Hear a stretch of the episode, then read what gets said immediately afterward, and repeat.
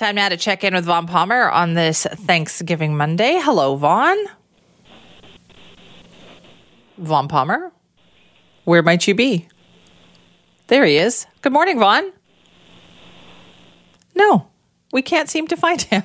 We will try to track down Vaughn Palmer because I know he's there because he's always there. I could see him on the line. So we will try to get a hold of Vaughn right now and get him on the air. See if we can do that. Let's try one more time if we can get Vaughn there. Hi, Vaughn. Oh, hi, how are you? Oh, we found you. Turkey. There you are, hiding. Turkey. Really? Yeah. That's it? Yeah, I mean, I am a turkey, but, you know, um, yeah, as a, as a confirmed devout non-vegetarian turkey.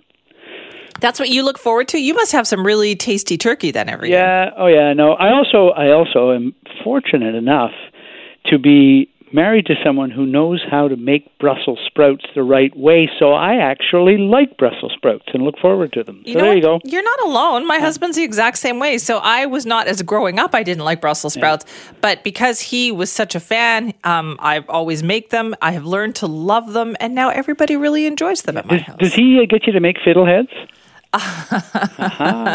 In years past, uh, this has been a topic of discussion where I've said, "Listen, if you want to make fiddleheads, absolutely, you go right ahead and make fiddleheads." Right. See, I was born and grew up down east, so yeah, uh, fiddleheads were a big deal, and uh, I actually really like them with butter. Yeah, he They're loves probably not too. good for you any more than poutine, but what the hell? Right. Anything that's good for you, you're probably not eating at Thanksgiving anyway. You only live once, right? Let's go for it. Um, Good idea for a James Bond movie. Yeah. Oh, you only live once? Yeah. Eh, that's not that's not the case for James Bond, though, right? He seems to have a lot of lives. That guy. Anyway, I'm seeing the movie today. I'll tell you all Good about luck. it tomorrow. Uh, Stay safe. I will do my best. I I looked at the seating thing, and it doesn't look like there's a lot of people there today for the particular showing that I'm going to. So, and they and they reserve they they block off the seats around you. So Yeah. Oh, good. yeah, should be good. I will let you know all about it. Let's Okay. talk about vaccine mandates here because we've got some deadlines coming up this week. Yeah, so for uh, people working in long term care, tomorrow is the big day. You have to be vaccinated by tomorrow or face the consequences. Um, public servants last week were put on notice. I think we're going to get a notification very soon for all other healthcare workers, BC Hydro, TransLink, BC Ferries. There's a lot of people out there. I was we get a lot of questions, right? I do. I'm sure you do. What about this? What about that? Um, the BC government, uh, sorry, BC General Employees uh, Association uh, Union, the old uh, BCGEU, uh, which is still their initial but not their name anymore. Anyway, they represent the unionized public servants in the province, and they've posted for their members a very good Q and A answering the really common questions we get on this and and because the GEU has a lot of resources and has researched this extensively it's a it's a fairly stern warning to their members as well and I was really struck by how well it deals with the questions I get all the, the time so let me let me go through Yeah. them the first question is Can my employer require me to get a vaccine? And the answer on that one is no. Your employer cannot require you to get vaccinated, but then there's a however. However, your decision to not vaccinate can have consequences for your job, such as, and this is the really stern part of the notice, probably you will be put on unpaid leave while COVID 19 is a hazard to public health. So, as long as the pandemic goes on, and Dr. Bonnie Henry thinks that it's a hazard to public health, um, you'll be on unpaid leave, which is pretty serious stuff. Um, what about exemptions? There's a lot of stuff on exemptions. And again, the union is very clear to its members to warn them. One, there are very few circumstances for exemption on medical grounds.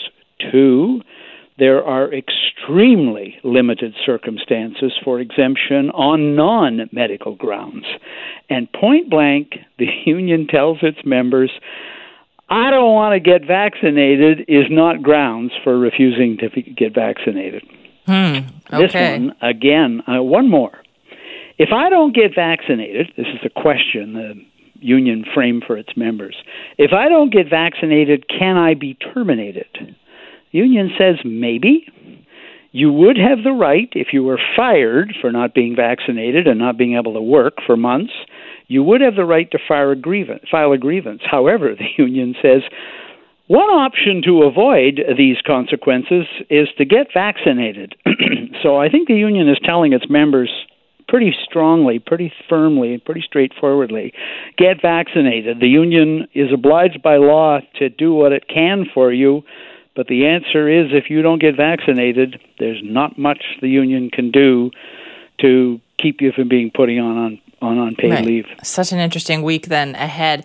Um, let's talk some BC Liberal leadership race stuff here too, because I'm fascinated by what's about to happen here. They have a new contender in the race. Yeah, so Aaron Gunn, who's a conservative activist, he's out there, uh, fairly outspoken, uh, announced that he wants to run for the Liberals on the weekend.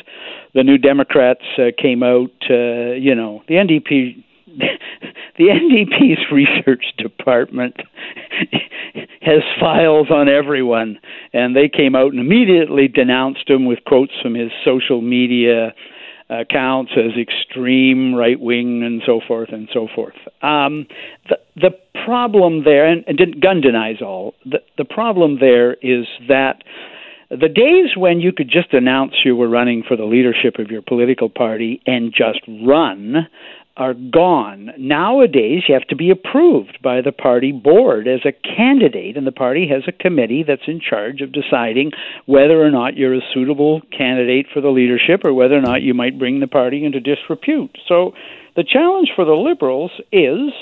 Um, if they decide Gunn can run, then the they will be accused immediately of having room for his views in the party. It would indicate that they're okay with a candidacy course, if they reject him, the great risk is that he'll do a Max Bernier and go out and start his own political party or join another party and run against the Liberals and split the vote. So this is a tough one for the Liberals. They certainly I would say, having talked to some of them, don't particularly welcome a candidacy by Aaron Gunn, but uh, they may be in a dilemma about what to do with it. Well, this is what I wonder. So he and so you don't have to get approval to even announce that you're running. So he because he's already done that. He's announced Any, it. Anybody can yeah. say they want to run, but they have to uh, pay a registration fee and they have to apply and they have to be approved by the party. So most political parties have adopted this system now because of the um, bozo eruption problem that occurs in the middle of campaigns true. where it turns out the party didn't research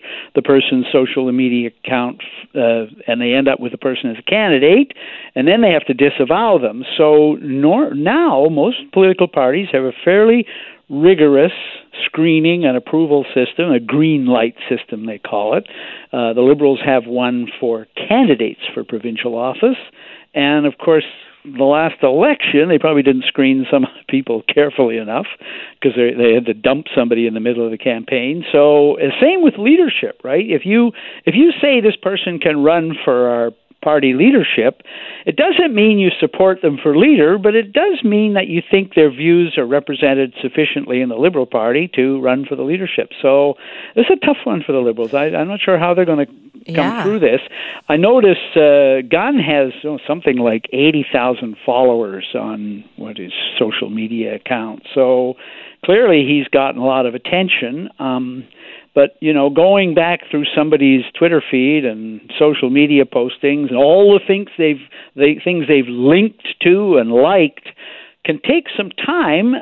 Candidates are supposed to disclose to the party anything they think might be problematic, but that's also the problem with extreme views, and people who hold them and have lots of followers on social media think there's nothing wrong with their views. That's why they hold them.